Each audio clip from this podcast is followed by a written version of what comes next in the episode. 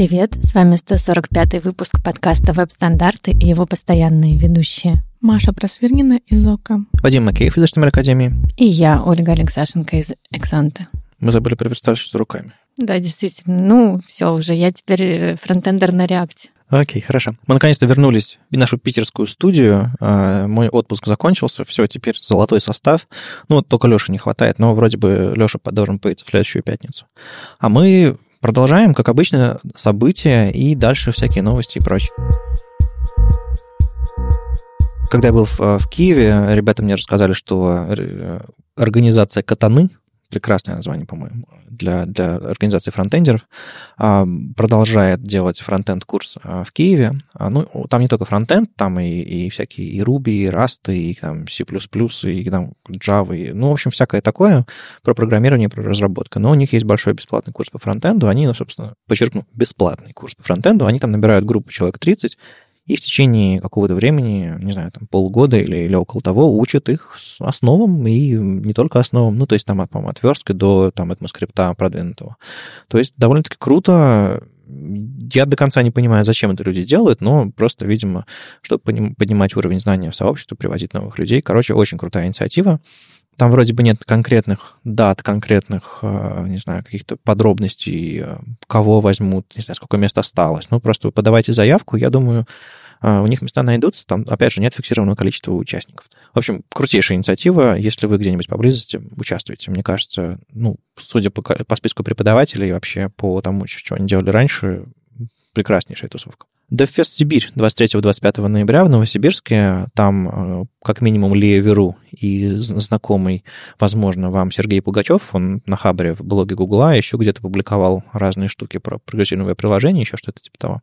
Недорогие сравнительные билеты, от 3500 до 6000 рублей. А, программа такая, ну, гуглоцентричная, воркшопы какие-то есть. Ну, в общем, вроде бы неплохо. Это, конечно, до Кодфеста, мне кажется, не дотягивается, но вроде бы должна быть большая-большая клевая, клевая, клевая история. 23-25 ноября. Если вы поблизости, мне кажется, это хороший повод, чтобы доехать и посетить. В Ульяновске 27 ноября пройдет Front Hub, а, конференция, собственно, по фронтенду много там разных участников со знакомыми именами, фамилиями. Там Никита Прокопов, а, Семирульник, тот самый, наш петербургский. Погоди, где Семирульник? Где-где? В Ульяновске, с докладом. Серьезно? Ну, а кто там еще? Алена Тикунова из Тинькова, ну, еще кто-то там, Анастасия Лопатина, кажется, что про нее слышал из СССР. Ну, в общем, собирается какая-то компания. Вот это новость. Семирульник ездит покорять, покорять Ульяновск, а ты думала, что? В общем, э, фронтенд, фронтенд, самый такой э, при поддержке Ростелеком, Ростелекома, какого-то дуалбот. В общем, ну, вроде, бы, вроде бы круто получается. Целая конференция 17 ноября в Ульяновске. Так что Питер представлен тоже.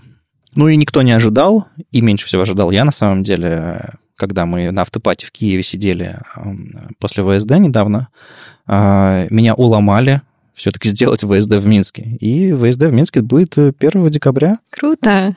Это очень круто. Я люблю Минск, но не приеду. Что, что, это, что это было, Оля?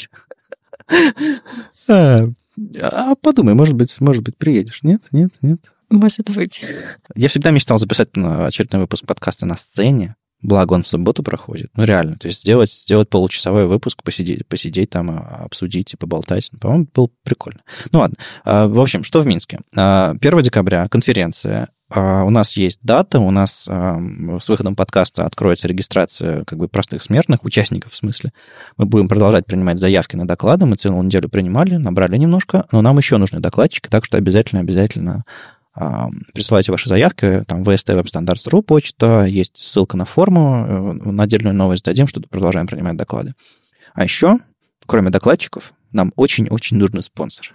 Одна из причин, по которой э, я сомневался в организации ВСД в этом году в Минске, было, что на, на месте как бы непонятно было, кто поможет в городе, э, в Минске непосредственно. Но тут вот Саша Шенкевич и Никита Дубко, собственно, они, как обычно, а, активисты минские, и они, конечно же, сказали, давай делать, давай делать обязательно. Ну, в общем, мы сделаем, вопрос в том, кто нам это поможет сделать. Так что, если вы готовы проспонсировать конференцию так или иначе, да, даже какой-нибудь мелочью, но, конечно, лучше чем-то чем покрупнее, нам нужна там будет видеозапись, трансляция, все остальное. Ну, короче, у нас есть какое-то минимальное спонсорское предложение, обязательно напишите, если вам интересно, если у вас есть какие-то интересы в Минске или, в принципе, вы хотите помочь сообществу.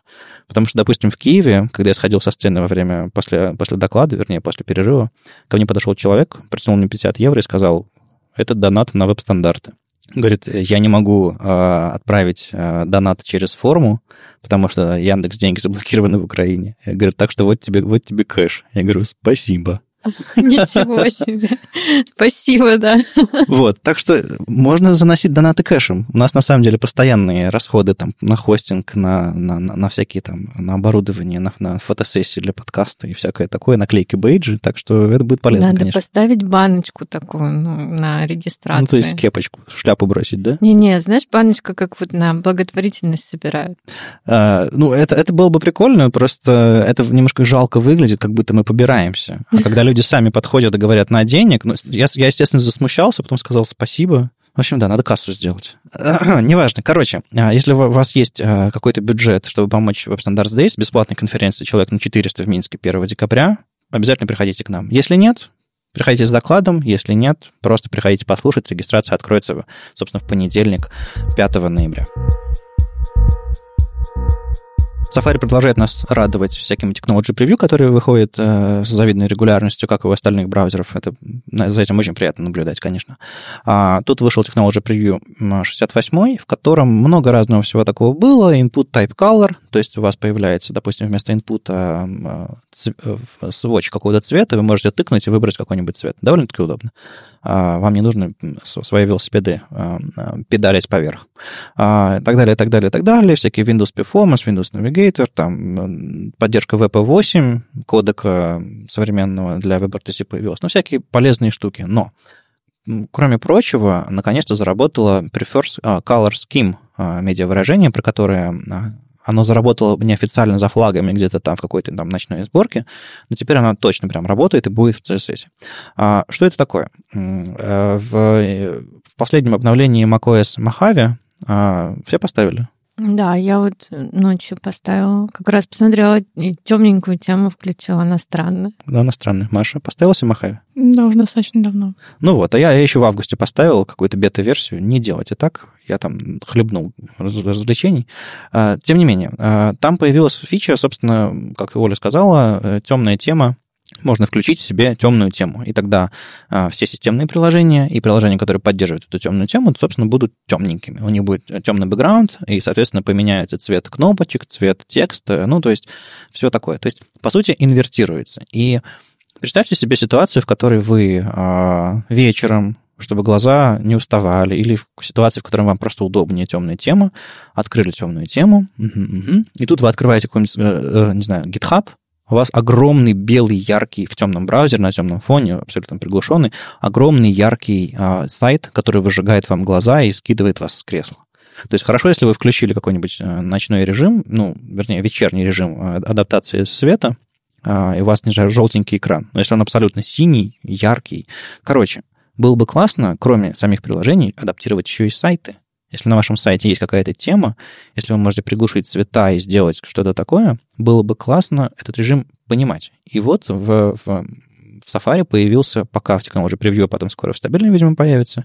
Ну, где-нибудь, не знаю, там, а в конце зимы, весной у них обычно какой-нибудь релиз обычно бывает промежуточный. Так вот, э, появится, собственно, медиа-выражение, медиа-фича, точнее, prefers color scheme. И через двоеточие можно сказать light или dark.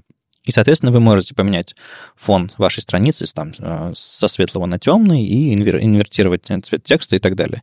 И это прям вот на лету работает. Э, вышла парочка статей Пола Миллера, и еще был твит э, Стефана Редфорда, рассказывающий про разные э, особенности этого, этого медиафичи. Ну, кроме того, что в CSS можно прям написать add media prefers color scheme dark, и, соответственно, там поменять какие-то настройки вашего, какие-то стиля. В принципе, я думаю, пользователь оценит профессиональненько, особенно когда переключит. Ну, то есть, естественно, нужно им объяснить и какой-нибудь дополнительный свитчер, скорее всего, сделать на сайте. Не знаю, вот вы встречались с сайтами, у которых есть цветовые схемы или какая-нибудь настраиваемость? Сайты, где можно изменять цветовую схему? Ну да, или как-то переключаться. Мне кажется, это было популярно где-то в нулевых. Ну да. Ну, в принципе, у нас вот в наших инструментах э, трейдинговых э, есть темы. Там есть светлая тема, да, и черная. А, не знаю, правда, кто этим пользуется и зачем. Но, с другой стороны, здесь даже логика. Например, если ты трейдер, да, и ты смотришь все время на графики, а, ночью, наверное, тебе неприятно смотреть на белый график. Ну, у них и так глаза красные, а еще и... Ну, понятно. На самом деле, э, одна из особенностей, связанных с этим переключением, тем, что э, я слышу, многие люди прям жалуются, что когда вы переключаете системную настройку, чтобы все окна у меня были темные, должна быть, мне кажется, возможность на уровне отдельного приложения вернуть светлую тему.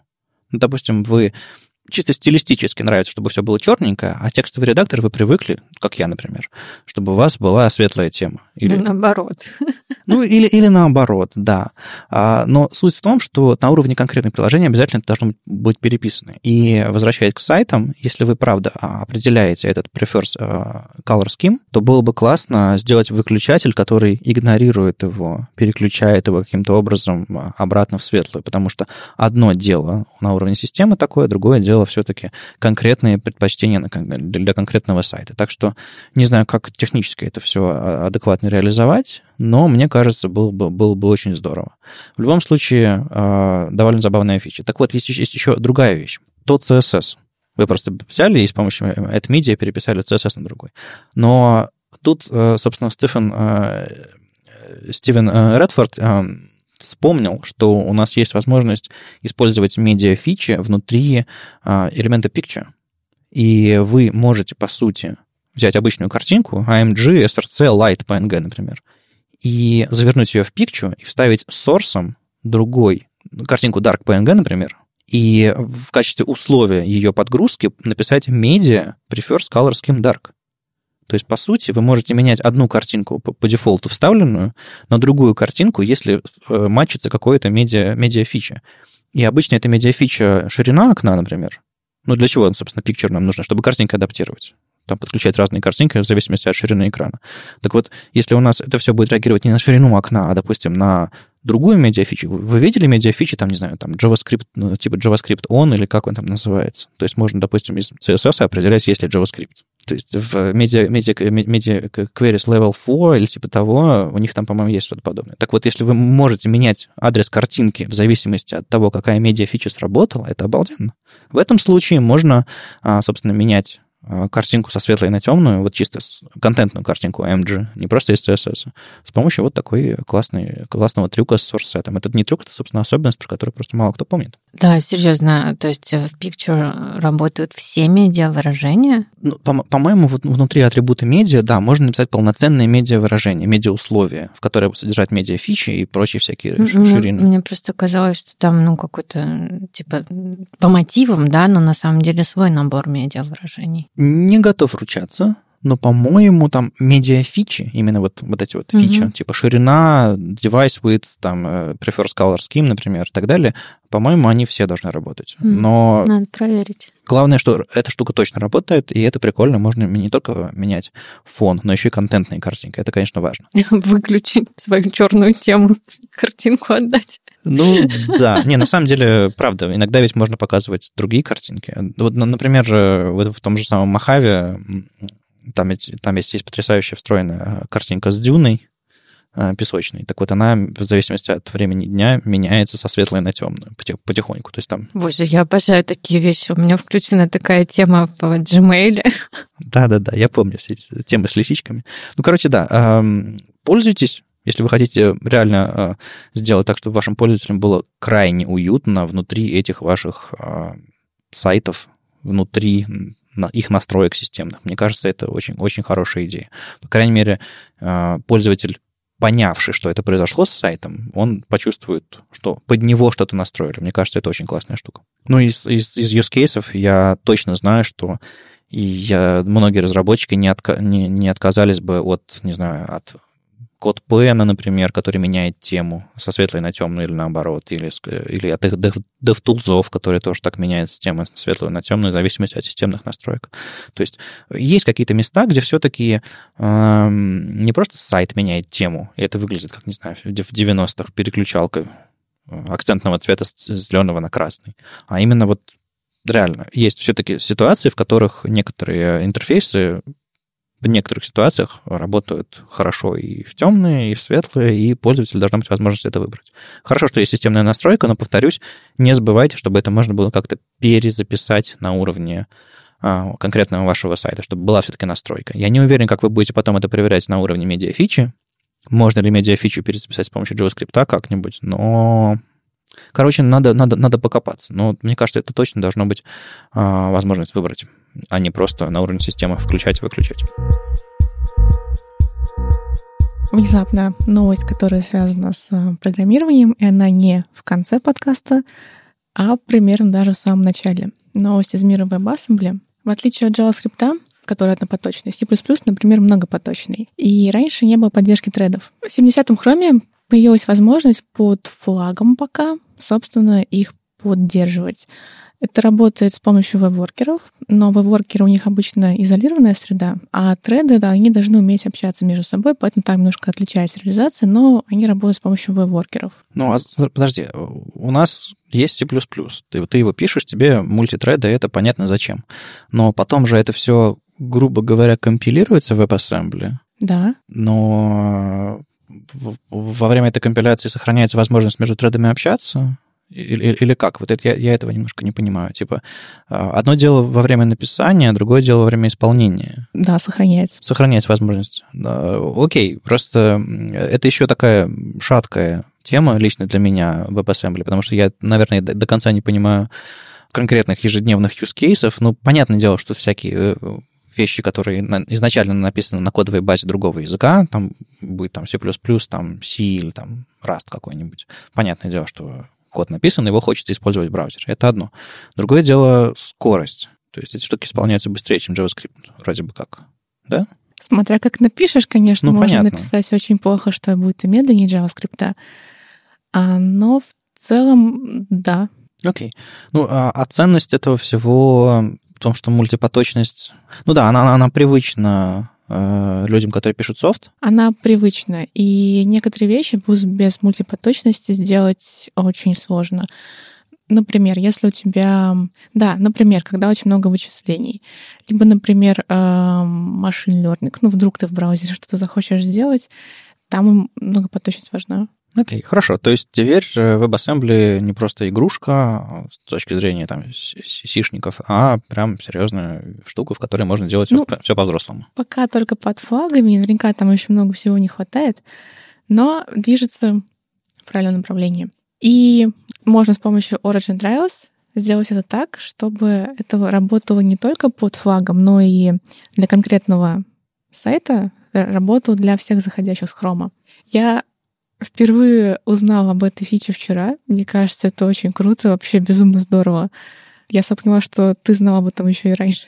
Ну да, на самом деле, когда я писал доклады пару лет назад про WebBluetooth, WebBluetooth еще в Chrome не работал, он за флагами был спрятан, и я искал способ, как опубликовать в интернете сайт, и чтобы кто-то зашел на этот сайт и у него это включилось. Нужно было писать инструкцию, сходи туда, включи это и так далее. А из-за того, что в Chrome флаг, все флаги практически включаются одним рубильником, типа Web Platform Features или как там это все выглядит, а иногда ты включаешь это, и, не знаю, браузер у тебя начинает глючить, там рендеринг как, как криво идет и все остальное. То есть это иногда это проблематично. А тут Origin Trials включает одну конкретную фичу, если ты вставил метод tag, с определенным токеном, который тебе сгенерировал Google, или отправил с тем же самым токеном заголовок сервера. И это было прикольно. То есть я мог себе, я себе тогда сгенерировал токен для Web Bluetooth, и тогда мои, мои демки в вебе можно было дать из, из любого хрома, в котором это, собственно, флаг, за флагом спрятано. Интересно, а использовал ли кто-нибудь Origin Trials для, э, для продакшн прям сайта, а не просто для демок? Ну, как сказать, э, я бы не стал. Вот лично я бы не стал, потому что что такое Origin Trials? Это значит какая-то фича в браузере выключена. А выключена она потому, что она не готова. А не готова она потому, что что-то может пойти не так. Не знаю, браузер может загореться, и компьютер может там повиснуть. И если бы все готово, тогда бы они из-за флага убрали. На самом деле браузер может загореться и от криво сделанной анимации, которые 99% на сайтах, так что... Ну, у нас, к сожалению, нет возможности запретить флагами криворуких разработчиков. Да. Но это, другая, это другой вопрос. А, у а нас то... рядом с адресной строкой бывает замочек, может быть, на некоторых сайтах значок огня стоит поставить. Принесите огнетушитель. Нет, просто я боюсь, многие будут воспринимать, что это сайт огонь, точно нужно зайти.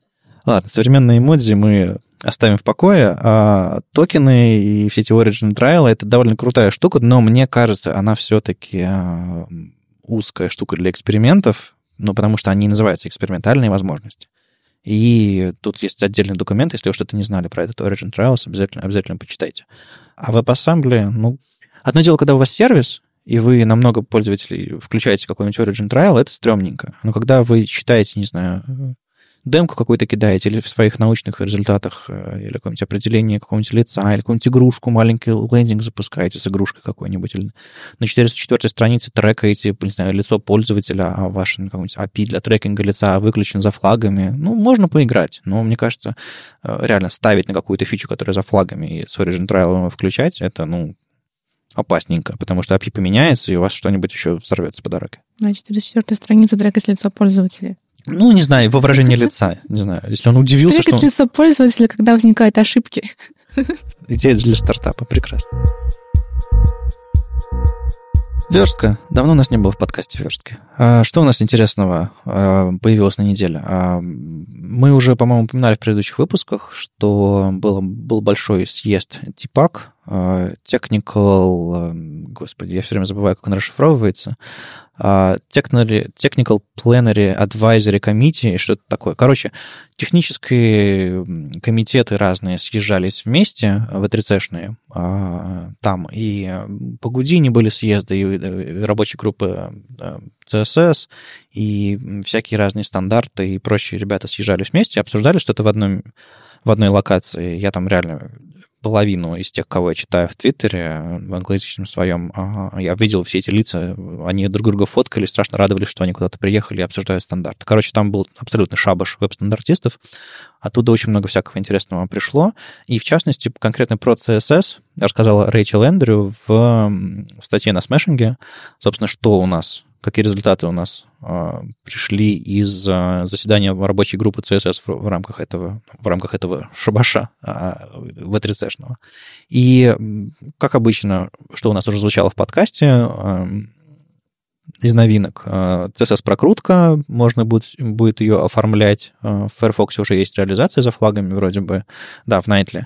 И, соответственно, там будет э, ширину скроллбара, цвет скроллбара и разные там ключевые слова можно будет использовать. Грубо говоря, можно под размер шрифта, допустим, ширину скроллбара э, сделать, например. Представьте, что у вас форма в текст текстаре какая-нибудь, а у вас скроллбар, не знаю, слишком тоненький, и можно его, ну, так будет гармоничнее, удобнее и, и, и круче. Ну, короче, забавно. А.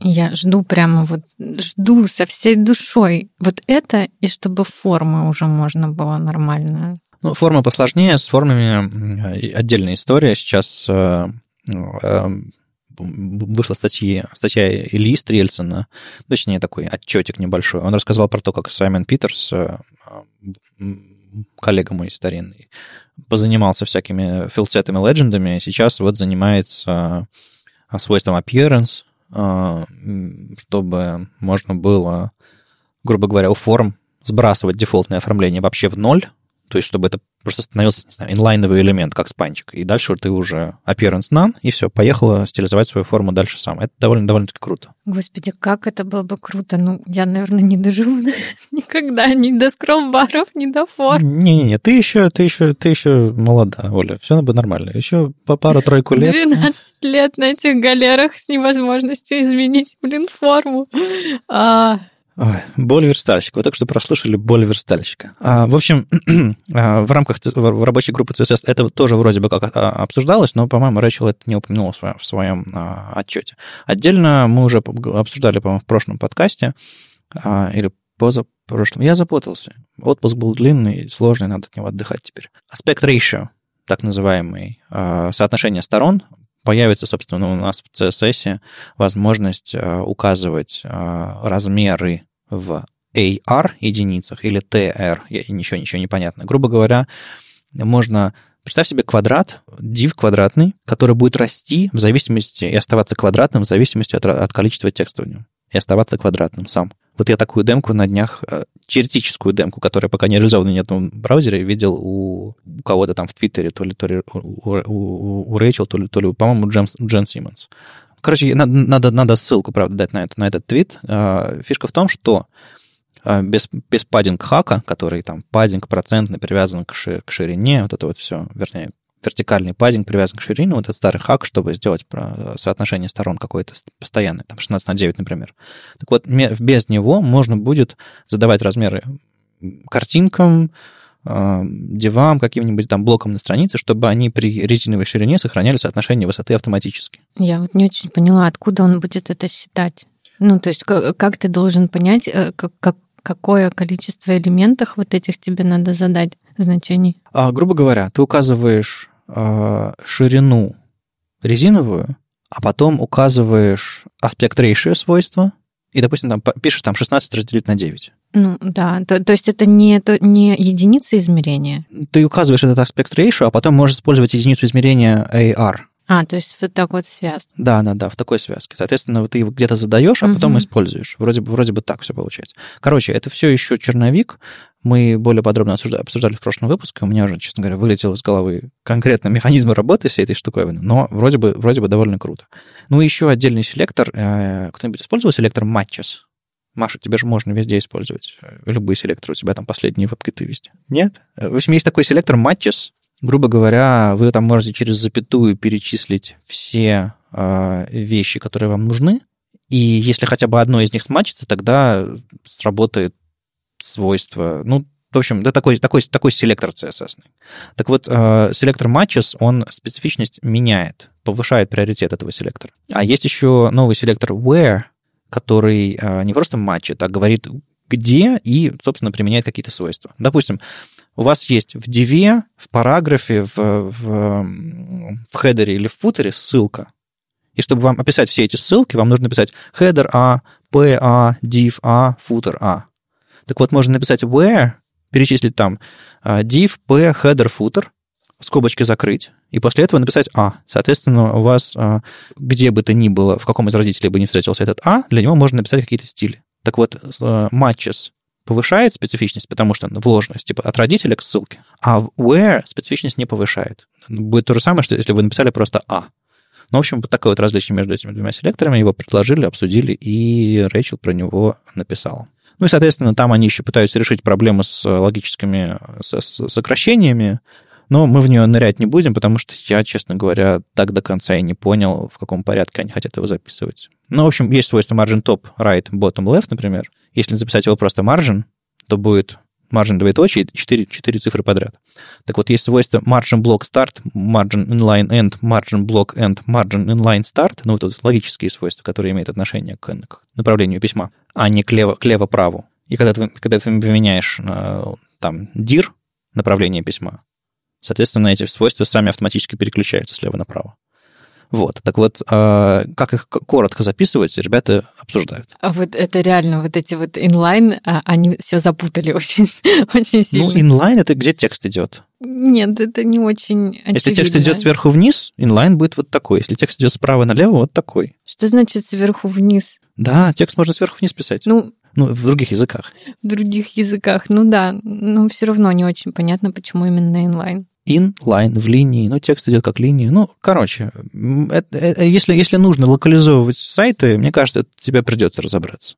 Как-нибудь попробуй. Кстати, есть PostCSS плагин? Для всего есть PostCSS плагин. Неважно. А, в общем, Рэйчел рассказала э, способы решения проблемы с, с, с коротким маржином и еще про тестовые платформы. Короче, классный репорт. А, к сожалению, не, не изо всех вроде бы комитетов и съездов такие репорты есть. Но если вы знаете, делитесь. Ну что еще интересного у нас в мире CSS? Криштиан Пушка. Да, это невероятно инновационная статья, просто дивно. Называется она... Вот как, как по-русски будет maintainable? Я вот задумалась, мне Google предлагает ремонтоспособный. Поддерживаемый. Поддерживаем, да. Э, так вот статья называется типа «Ключи к поддерживаемому CSS э, порядок». Порядок. Э, предлагает нам Криштиан соблюдать порядок записи свойств CSS. Казалось бы, сейчас не 2002 год, ну ладно. Он предлагает, значит, такую, такой способ записывать свойства в CSS, точнее, сортировать их. А сначала мы описываем layout, все, что касается позиционирования элемента. А потом мы описываем его блочную модель, да, его, его самого, там типа дисплей, overflow, вот это вот все. А затем мы описываем его а, визуальную составляющую, цвета, границы, там все такое. И затем а, настройки типографики, шрифты и прочее. Ну, классно, если кто-то этого еще не делал или не пользуется а, плагинами. А, я вот, например, до сих пор пользуюсь а, CSS-комбом, который написал наш друг Слава с, а, в компании с другими прекрасными людьми. Да, Слава, привет. Спасибо за расческу. Я думаю, ты сто лет уже ее не поддерживал, но и люди продолжают пользоваться. Да, действительно. Ну, то есть, э, в чем Криштиан прав, так это в том, что когда CSS одной простыней такой написан абсолютно беспорядочный, его действительно очень неудобно читать и поддерживать. Поэтому, если вы, не дай бог, до сих пор его пишете вот так вот, пожалуйста, хотя бы эту статью прочитайте и не пишите. Я не видела ни одного проекта, где CSS пишут не простыней честно говоря. То есть где, где есть какой-то порядок, а не просто хаотичное написание. Потому что тот пример, который в самом начале при, приводит э, Криштиан, у него там типа первое свойство color, потом по последнее свойство z-индекс, и кажется, что по алфавиту, но нет. Я не видела, что делали по алфавиту, обычно просто по порядку добавления свойств. Серьезно? Я вот не видела, чтобы да, видела, конечно. Ну, я не знаю. Вот во всех конторах, где я работаю последние лет, ну, 7-8, всегда а, были некие соглашения о том, как мы кодим, и обязательно был некий либо сортировщик, либо оговоренный порядок. А началось это все с, с тебя, кстати, да. Я помню, что это ты нам всем прививал а, некую логику э, сортировки ну, свойств. Да, мы уже как-то обсуждали это, но я надеюсь, вы не слушали наши самые ранние выпуски. Uh, ну, мы, как-то сели с, Лешей Рыбаковым, который, мне кажется, не верстал уже лет пять, и обсудили, в каком порядке было бы логично записывать свойства. Это было в году 2005-2006, и тогда это все было на самом деле задокументировано в, в, в вики занкодинга. Был такой проект э, на, на Google Code. Вот там, собственно, тот, тот же самый принцип, тоже позиционирование, блочная модель. Причем, Маша, ты сама CSS пишешь, просто добавляешь новое свойство вниз, да? Или как? Или что-то там? Да. У нас команда джессер. Окей, хорошо. Так, а у вас линтер не настроен как-нибудь, чтобы он автоматически его сортировал, например? Во-первых, я не вспомню, настроен у нас линтер вообще на CSS или только на JS. А, но если и он как-то линтит CSS, то нет, он этого не делает. А, слушайте, а как вы потом с этим разбираетесь? Ну, честно говоря, легко. Как бы CSS, он же простой. Во-во-во-во, слышала? CSS — это простой язык. Зачем его линтить? Просто фиг, фиг, фига, зафигачил свойства в конец. А то, что там наверху уже есть margin, и внизу есть margin, ну, он просто перепишет его. А оптимизатор сожмет. Вот. Воруй, убивай. Так вот, э, э, а ты не видел проектов, где используется вот подобная сортировка? Совсем ни одного? Если я и видела, я этого не замечала. А, ну окей, хорошо. Не, просто я, я когда... Потому что для меня что так читаешь, что так читаешь. Зачем ну... люди поставили перевод строки между этими свойствами? Странно, удалю его.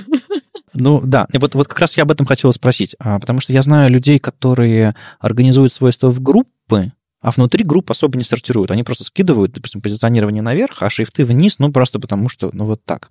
А ты в группах сортируешь, э, то есть сначала position, position абсолют, допустим, а потом топ. Или сначала топ, а потом position абсолют. Вот такие вот вещи. Я ничего не делаю вручную. Я А-а-а. пишу как попало, а потом такая ты в кнопочку, и все перестроилось. Видишь, Маша, может, так было делать. Пожалуй, я подумаю над тем, чтобы добавить это к нам в проект. Хотя я по-прежнему не вижу, что мне будет прям сильно эффективнее работать, но это выглядит красивее, да. Ну и, и знаешь, если ты открываешь какой-нибудь, не знаю, класс джаваскриптовый, ты, в принципе, понимаешь, где тебе что ожидать в начале и в конце этого класса, да? Но CSS, он может еще управляться из JS, и то есть то, что ты смотришь на этот CSS, это не значит, что это полностью написано. Ну, понятно. Имеется в виду, что какая-то ключевая структура все равно сначала описывается в CSS, я полагаю, а потом уже JS какие-то что-то добавляются, убавляются. А есть вопрос. А если, например, у меня BEM, и у меня не просто CSS-свойства внутри этого элемента, Мгм. а вот BEM-овская запись с post-CSS, то как это сортировать? А, ну, Элементы- в смысле вложенность, Да-да-да. э, вот это вот... Не-не-не, мы тут э, только говорим о том, что внутри одной декларации. Ну, см- см- смотри, если у тебя внутри э, декларации, внутри этих фигурных скобок еще вложены селекторы, допустим, какие-то, которые разворачиваются в другие там э, декларации, ты, э, обычно люди их выносят наверх, а потом через пробел начинают записывать непосредственные свойства элемента. Так вот, речь про сортировку внутри этих свойств. А не... Ну, то есть нужно просто для себя определить, где у тебя будут селекторы находиться внутри. Или, допустим, медиавыражение тоже можно зас- засовывать внутри SAS или там пост CSS. Я все еще крайне порицаю использование амперсандов э, при использовании БЭМа. Прям это делает код вообще нечитаемым, когда он большой. Дай 5. Подождите, а как бы вы записали BEM вот по очереди все элементы и все... Да, никакой вложенности. Это же гораздо сложнее читать. как сказать, ты сразу видишь, что у тебя за селектор. Ну, Просто вот Ты реально... сразу видишь э, вот внутри все, что есть для этого блока. Ну, подожди, а, это зависит от размеров твоего CSS, потому что у меня есть ну, настолько монструозные какие-то э, блоки, да, что я и за три экрана мотания я не могу определить, к чему относится этот амперсант. Ну, реально, ты, ты, ты смотришь в середину своего файла. У тебя написано амперсант трали-вали. И ты думаешь, что это? Я же вижу, что это. Во в какой класс ты резолвишься в конце? И тебе нужно идти наверх, чтобы посмотреть, во что он резолвится. Ну, А, когда то есть тебе нужно его найти. Когда у тебя компонентный подход, то обычно CSS не такой уж и большой, строчек 100 не больше. И ты должен, ты, ты должен по уровню вложенности понять, во что резолвится, потому что ты можешь вложить элемент в модификатор, и это будет модификатор блока или модификатор элемента. Тебе нужно по уровню вложенности найти, где он там вкладывается, стыкуется. Дичь. Мы стараемся не писать такие сложные штуки. Ну вот э, пр- правило не использовать амперсанды, мне кажется, проще, чем правило. Мы стараемся писать хороший код. Э, Так не работает. Хороший код это, это, это очень субъективно. А типа не использовать эту фигню и бить по рукам. Вот, допустим, в рамках академии, когда я читаю лекцию про BEM, а, у нас есть внутри критерий. Для модификаторов и для ховеров всяких можно использовать амперсант, потому Мгм. что это, по сути, маленькое дополнение, меняющее функциональность чуть-чуть, а для элементов нельзя. Для блоков и элементов они, должен быть отдельный селектор, потому что это э, блок и элемент — это конкретный э, HTML-элемент на странице. А модификатор — это его состояние, и ховер — это его динамическое состояние, по сути. Поэтому для этого мы разрешаем. Для описания блоков и элементов ни в коем случае. Ух, Короче, если ты вдруг захочешь, Маша, а, использовать инструменты для сортировки внутри своих этих штук, а, я очень рекомендую и тебе, Оля, тоже выбросить расческу, Слава, извини, и использовать все-таки Style Lint Order плагин такой. А, Style Lint — это штука, которая умеет, собственно, лентовать ваш, линтить, лентовать ваш CSS. Грубо говоря, вы заранее описываете набор правил, которым он должен соответствовать. Так вот, внутри вашего Style Lint Order плагина можно описать канонический порядок свойств, какой он должен идти. Ну, это должно быть реально большой порядок свойств, потому что свойств CSS очень много. Так вот, если он увидит, что этот порядок не соответствует тому, который вы записали, он будет давать ошибку. А еще, по-моему, там есть э, возможность автоматически форматировать ваш CSS по этому конфигу. Соответственно, вы можете написать э, как курица лапой, а потом нажать кнопочку, и как расческа сработает фикс вашего CSS. То есть а, он просто современнее, он... э, Расческа разрабатывалась тогда, когда многих современных свойств еще не было, поэтому я рекомендую тебе, правда, его попробовать на следующем, не знаю, проекте, если что-нибудь удастся стартовать с нуля. Реально попробуй, потому что, ну, это современный способ работы с CSS и линтинга, и поддержанием порядка. И, собственно, вам тоже рекомендую. Ну ладно, на самом деле на этой неделе вот, была еще гораздо более полезная и такая современная статья. Про React? Про верстку. Про верстку, подожди, реакт в конце. Ладно. О том, а, как а, внедрить в твой сайт а, вариативные шрифты и сделать к ним правильный фоллбэк. И ее написал не кто-нибудь, а Оливер. Помнишь Оливера с Питер CSS конфа? Бодрячка такого в очках. Нет, я должна помнить. да. Там был обалденный доклад про типографику. Это он был. О, Оливер, привет. Да, привет, Оливер, это классно. Все, теперь мне еще приятнее рассказывать вам про эту статью. Итак, а, вариативные шрифты, а, как вы помните, наверное, если нет, то я вам сейчас все равно расскажу. А, вариативные шрифты — это шрифты, которые содержат внутри себя все начертания, да, они могут сами изменять свою, свою толщину и свою ширину. Что, в общем, позволяет вам сэкономить. Вы загружаете только один шрифт. В этом их классный профит. Их уже существует некое количество. Есть сайт vfonts.com, где, собственно, большая коллекция. Некоторые из них платные, некоторые бесплатные. Если вы еще не пробовали, попробуйте. И эта статья вам как раз поможет правильно их внедрить. Суть, в общем, в том, что вы в отдельном фонтфейсе подгружаете вариативный шрифт с отдельным именем. Естественно, в формате WoW 2. Кстати, у него тут ошибка, походу, в примере, потому что у него подключено оба WoW, WoW 2 в обеих, а, в обоих строках. Не, у него... Э... А, да-да-да, один с формат, да, с, вари... с вариантами, да, а второй, значит, формат WoW. Да, WoW не нужен, на самом деле он подключает один и тот же шрифт для совместимости с Safari, а другой для остальных браузеров, потому что на самом деле э, формат шрифта вариативного должен быть не просто WoW, по, mm-hmm. по формату контейнер, а он должен быть WoW 2 Variations. И этот формат сейчас работает в Safari, а в остальных браузерах пока нет. Mm-hmm. Собственно, в этом, в этом суть. Ну да, отдельная, отдельная декларация FontFace. Ну вот, смотрите, мы с вами заодно еще узнали, что WoW не нужен больше. Ну, не, не совсем. WoW еще нужен для, для старых Safari, которые, допустим, в предыдущей версии macOS, по-моему, а, типа двухлетней давности. Ну, бывает, что, не знаю, у вас, у вас какой-нибудь, не знаю, приходит пользователь на каких-нибудь айпадах, которые вполне себе рабочие девайсы, а там шрифты, э, там еще WoW 2 не поддерживается, потому что э, iOS не обновился. То есть, э, эм, на самом деле, WoW, WoW сам по себе не такой тяжелый, поэтому кодируйте его на всякий случай, пусть, пусть лежит. Браузер его загружать не будут, если он не нужен. Угу. Ну, хорошо.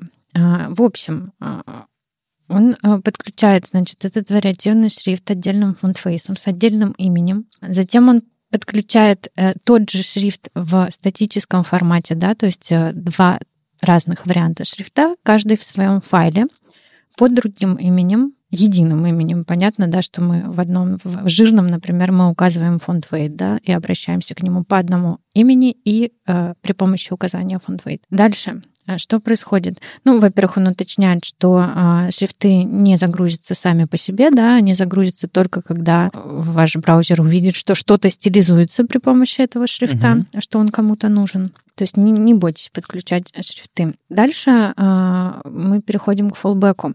Что предлагается сделать? Мы не указываем шрифты а, в строчку, да, family, там типа сначала а, вариативный шрифт, потом а, сразу же вот этот статический шрифт, ну и потом уже какие-то обычные браузерные фоллбеки. Почему? Потому что, как нам пишет Оливер, иногда а, браузеры при таком указании загружают все эти шрифты. Ну, то есть даже если у вас браузер умеет пользоваться а, вариативным шрифтом, он некоторые из них все равно загрузит а, ваш статический шрифт, и вам это совершенно не нужно. А ну, Там же... просто момент с, с, с использованием, я думаю, не ясен, потому что вариативный шрифт нужно э, проверить, э, какие начертания из него используются на странице, а там же начертания резиновые, по сути. Угу. Там могут быть все начертания, поэтому нужно Видимо, браузеры пока еще некоторые не умеют, некоторые даже не пытаются проверять, реально ли используется вариативный шрифт, поэтому они переходят к следующему все вместе. Ну, я, я не ну, уверен. Вот как, как он пишет, типа а, Firefox 62, а, он загрузит статические шрифты, если вы указали их вот так вот в строку, несмотря uh-huh. на то, что он умеет вариативные. А, например, он пишет, что Edge 16, который не умеет вариативные, все равно их загрузит. Ну, вот, вот так вот. Они, видимо, еще сами там не разобрались в браузерах, как это обычно бывает. Реализация ранее, поэтому понятно. Да. Ну и как же решать эту проблему? А, конечно же, с Feature Queries uh, Supports, Media Supports. Uh, собственно, как он пишет, все uh, браузеры, которые поддерживают вариативные шрифты, поддерживают и CSS Feature Queries — Соответственно, вы можете э, указать от Media Support фонд Variation Settings, да, и там внутри уже обратиться а, к этому вот вашему отдельному шрифту, да, который вы задали, отдельное название, а для общего боди указать вот этот статический шрифт. Ну, вполне себе, вполне себе адекватное включение, прогрессивное улучшение поддерживается, не поддерживается. Мне кажется, даже если э, у нас будет браузера будет адекватно не загружать статический шрифт, если поддерживать вариативный, ну вот когда мы в строчку записываем. Мне кажется, этот будет, эм, ну, не самый адекватный вариант, просто потому что захочется что-то дополнительное менять, если есть вариативный шрифт. Ну, мне кажется, мало, мало использовать. Ну, смотрите, вы, когда у вас два статических шрифта, у вас э, какие-то крайние начертания. Соответственно, вы можете в стилях использовать только одно либо другое. Когда у вас вариативный шрифт, вы можете стили богаче писать. У вас может быть несколько начертаний использовано, а шрифт всего, один. Соответственно, я вижу вполне себе ситуацию, в которой вы проверяете, если у вас вариативный шрифт, и делаете ваш интерфейс круче. С точки зрения типографики используете больше начертаний, и интерфейс становится интереснее. И это, это, для этого, естественно, нужен суппорт.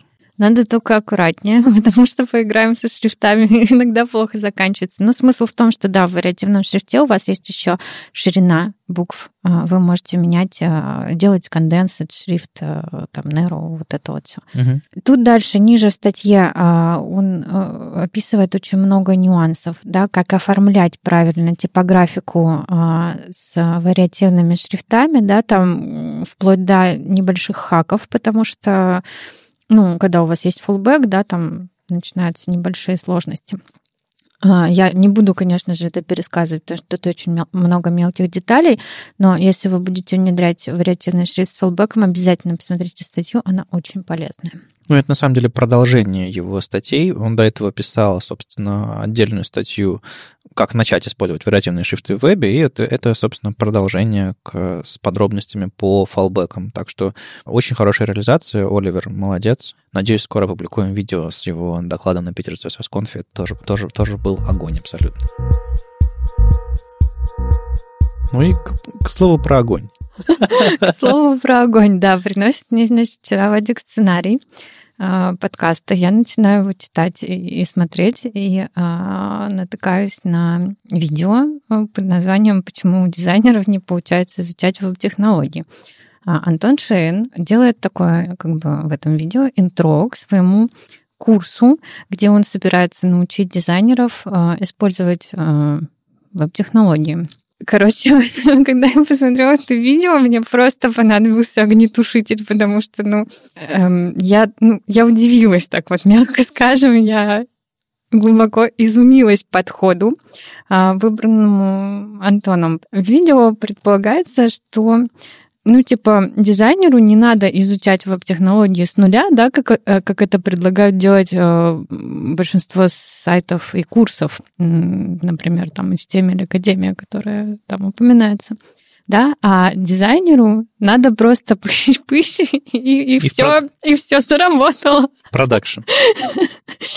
вот, вот моя способность к эвфемизмам просто сегодня вы можете ее оценить. Ну да, там была мысль, что э, разработчики привыкли сначала долго-долго учиться, и только тогда у них что-то получается. Дизайнеры могут позаимствовать что-то и сразу просто взять чью-то идею, не, разобра- не разобравшись в ней до конца, просто чисто визуально и чисто архитектурно взять и, и себе засунуть в проект. Ну, ну, казалось бы, то, что дизайнерам не нужна такая же фундаментальная база, в этом есть что-то верное. Значит, смотрите, mm-hmm. я сейчас объясню, почему у меня возгорелось. Mm-hmm. Как раз вот э, из-за этого. Ну, во-первых, сам подход э, немножко, то есть он, он, да, он имеет право на жизнь, он классный, но ровно до того момента, когда нам э, Антон показывает простыню JavaScript кода и говорит, а в следующем видео я научу вас мне разбираться построчно. Дизайнеры, дорогие мои, чтобы вы сделали вот такую классную штучку, у меня глаза на лоб полезли. Ну, серьезно? То есть, как бы дизайнер, который не может осилить э, э, курс базовой HTML Академии, где его учат там underline делать, да, он вдруг внезапно поймет, чего там написано. Ну, я могу понять, почему.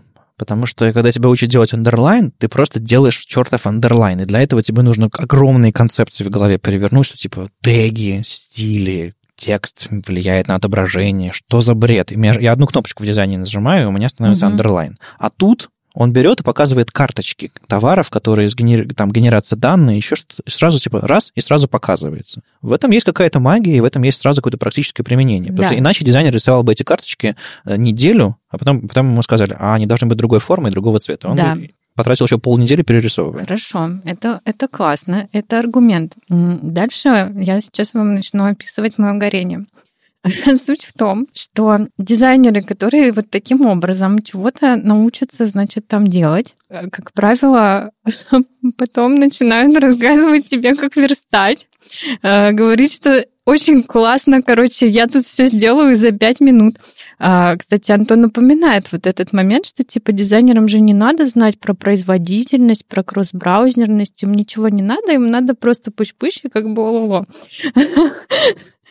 И э, это действительно вот такие недоучки, они ужасно мешают работе. Ужасно. То есть они приходят, приносят свой код? Да, и говорят, я, я сделал, то есть я сделал, сделай теперь так же, и типа вот классно, или внедри там мой код, или я помню, как меня, ну, просто там менеджер учил в верстате, говорил, да я сейчас за пять минут наваяю, без кросс-браузерности, а, без а, учета производительности, без учета а, масштабируемости вашего кода, без встраивания в кодовую базу. Уже существует. Конечно же, вы за пять минут научитесь, наверное, если вы разберетесь в том, что написано в этих простынях JavaScript кода, да, которые, например, даже я не могу осилить, хотя я занимаюсь этим 12 лет. И, кстати, ходила на интенсив. Да, у вас будет получаться, но, боже мой, пожалуйста, вот хотя бы если вы там чего-то научитесь делать, не, не, не носите это потом, короче, разработчикам, иначе я горю вас огнетушителем. Ну или приносите, но не э, приносите это как, как, как концепт как, как, как демку. Типа, как смотри, прототип. Как прототип. Смотрите, я сделал, а, сделаешь так же сам. И тогда Оля не бросит вас э, большим красным огнетушителем. Ну да, это, короче, мои взаимоотношения с дизайнерами, они продолжаются уже очень-очень много лет, они такие всегда напряженные, поэтому... У нас, кстати, дизайнер умеет верстку немного в CSS, они делают прототипы, но не просят скопировать их код. Это а, то есть ты, ты их смело выбрасываешь, да? Они потом немного плачут, но ну, все нормально, да? В смысле? Ну, то есть, а тебе приносят прототип, ты смотришь, а, гладишь его по голове, говоришь, Конкретно молодец. Мне пока не проносили такой прототип, но я знаю, что они вполне делают такие прототипы. Мне просто интересная ситуация сама, типа, ой, мой молодец дизайнер, ой, что придумал, принес такой, ой, хороший какой. Все, сейчас, сейчас выбросим и переделаем. Или как это выглядит? Ну, короче, выясни, мне дико интересно, как, как, как человек... Да, просто тебе приносят, ты говоришь, да, сделаем, и делаешь. И выбрасываешь то, что он писал? Он это писал не для того, чтобы ты это повторил. Он это писал, чтобы посмотреть это у себя на компьютере, потыкать кнопочки, посмотреть на анимации, как они переходят. И чтобы это было не просто неживой макет, а что-то более живое. Он это делает для себя. Это, это, кстати, классно, но для этого есть уже сервисы, да, где ты можешь делать анимацию, тыкая в кнопочки, а не, не, не записывая код. Ну, согласитесь, все равно, несмотря на то, что Олю бомбит, несмотря на то, что там Маша приносит код, потенциально могут, могут приносить код, который потом выбрасывается, все равно хорошо, что дизайнеры пытаются это делать. Но это же полезно, вместо того, чтобы они... Мне однажды принесли макет э, в... Ладно, это было много лет назад, но тем не менее. Принесли макет, нарисованный в иллюстраторе мимо пиксельной сетки. Дизайнер даже не включил себе пиксельную сетку, когда рисовал макет. Он просто нарисовал большую красивую картинку. Я включил пиксельную сетку, и там практически все размеры были там полтора, 1,25 и так далее. Много лет. Один раз, да? Да? Ну, я до сих пор помню. Да, Вадик, у меня это каждый раз происходит. Ну вот, и э, с тех пор много чего изменилось. Дизайнеры начали пытаться это делать, и, ну, соответственно, качество макетов и э, уровень понимания улучшается. И Антон тоже делает полезное дело, на мой взгляд. То есть это не просто одно видео, там, почему дизайнеру не получается изучить технологии. Он, судя по всему, делает какой-то курс. Я до этого момента не досмотрел, к сожалению. Ну, кто досматривает видео на YouTube до конца? Ну, неважно. А главное, что у него целая серия, у него а, одно видео, там, собственно, интро какое-то, потом шаблонизация данных, данных, принципы работы там карточки с недвижимостью, синтаксис JavaScript, переменные функции. То есть он для дизайнеров делает такой адаптированный курс по веб-технологиям, чтобы они умели проектировать. Не писать код за вас, за нас, а проектировать. Мне кажется, это хорошо. Ну, И Антону, да. конечно же, удачи. Да, это хорошо. Кстати, вы смотрите мои прекрасные видео? Ой, Вадик, вот пока ты был в отпуске, я так соскучилась, что даже посмотрела, понимаешь? Маша, а вот ты скажи честно, ты смотрел хоть одно видео? Там-там-там. Ладно, ты не скучала. Хорошо, мы виделись в Киеве. Я смотрела одно, Хорошо. Это было одно нормально, нормально. Вот ну, не полностью. Да, я, я, я, знаю, я забыл анонсировать это в подкасте, но я себе завел видеоблог на Ютубе и раз в неделю публикую разные штуки, разбираю сайт, отвечаю на вопросы и так далее. Так что, если вы скучали по шортам, то шортов теперь нет, я без шортов. Короче, я публикую видео раз в неделю, и э, подписывайтесь, ставьте лайк, господи. А дальше давайте про JavaScript поговорим еще немножко. Недавно вышел React 16.7 альфа, и, по-моему, первое, что про него рассказали, это было на ReactConf, там выступал Дэн Абрамов. После этого вышла куча статей, потому что там появилась новая API React Hooks, которая достаточно сильно может изменить подход к, э, к написанию React-приложений. Я видел классную гифку, где э, код написанный сначала традиционным образом, потом э, код написанный с, с помощью хуков, чисто анимационно, цветными блочками с разными функциональностями, из одного становился другим, и, И второй был поменьше. и второй был поменьше, аккуратнее, сгруппированнее и, и как будто бы логичнее, то есть менее размазанным. Вот такое впечатление создалось. А- Сейчас React-компоненты написаны на классах. React Hooks — это, по сути, функции. Это функции и возможность не использовать классы, писать только на функциях. Почему это круто? Если нужно переиспользовать код, если эм, там часто ну, мы пишем hook, используем random props и так далее, с функциями все гораздо проще. Композиция функций — это простая штука.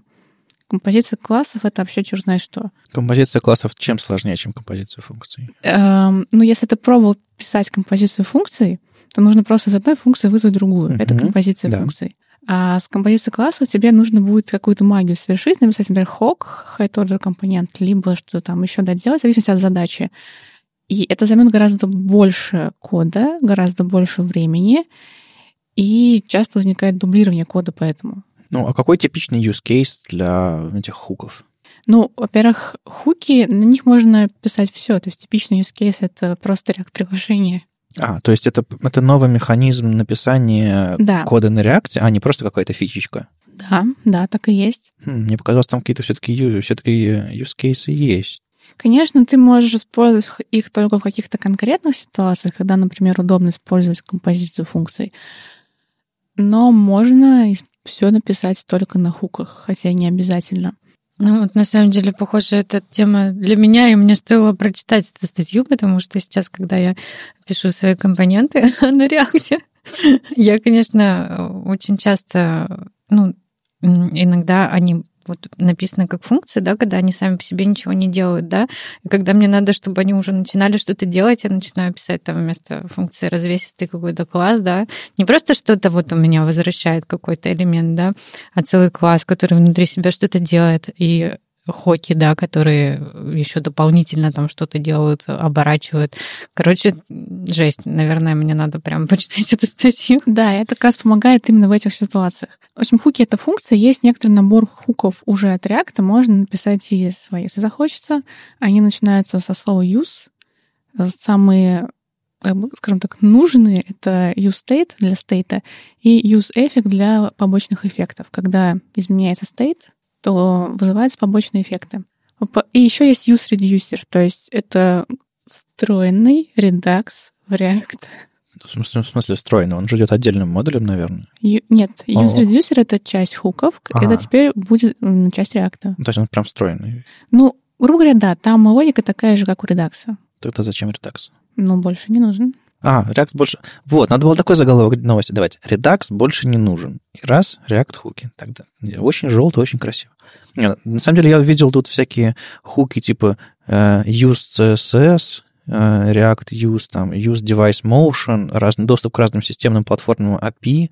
Их много для разных ситуаций, и, как я говорила, можно написать свои, и, возможно, часть, которую ты видишь, это кастомные. или Да, ты смотришь так- документацию. Так вот, а, я не очень могу поня- понять момент, что если это просто улучшает способ написания компонентов React, которые уже есть, синтаксически улучшает, то почему появилась коллекция хуков React, кастомных своих? Вот, допустим, у Ника Графа появился collection of React Hooks. А, и я пытаюсь понять, какие там а, use case у этого есть, почему вдруг появилась коллекция, почему какой-то хайп вокруг этого появился. Почему появились кастомные хуки, ты да, это спрашиваешь? прям коллекции какие-то появились. Хуки — это просто функции. Ну, я, нет, я, я понимаю, почему они вдруг... Ты пишешь свой код, ты пишешь свои функции. То есть, по сути, э, э, существующие функции в формате хуков для React кто-то собрал в одну коллекцию, так что ли? Ну, Вообще, существующие, да. ты можешь написать все, что угодно. Не, я понимаю, почему, почему появились коллекции, вот мне эта штука ну, интересует. Ну, есть же всякие полезные функции. Ну да, это скорее... Я не знаю, там сортировки какие-нибудь уже угу. готовые, там, ну что угодно. А зачем их собирать в коллекцию? Я, во-первых, я не знаю, что ты смотришь. Ну, есть сайт usehooks.com, его собрал Гейб Регланд, там use animation hook какой-то, по сути, функция, которая что-то там делает. Use window size, use hover, use local storage и так далее, и так далее. Это, по сути, обертки вокруг существующих функций хелперов, которые полезно... В общем, use hooks — это набор полезных функций. А, например, как писал Дэн Абрамов в своей статье, становится проще писать анимацию. Например, здесь вот use animation hook это уже набор полезных функций. То есть синтаксически React да, но давайте все-таки, все-таки вернемся чуть э, пораньше. Ага.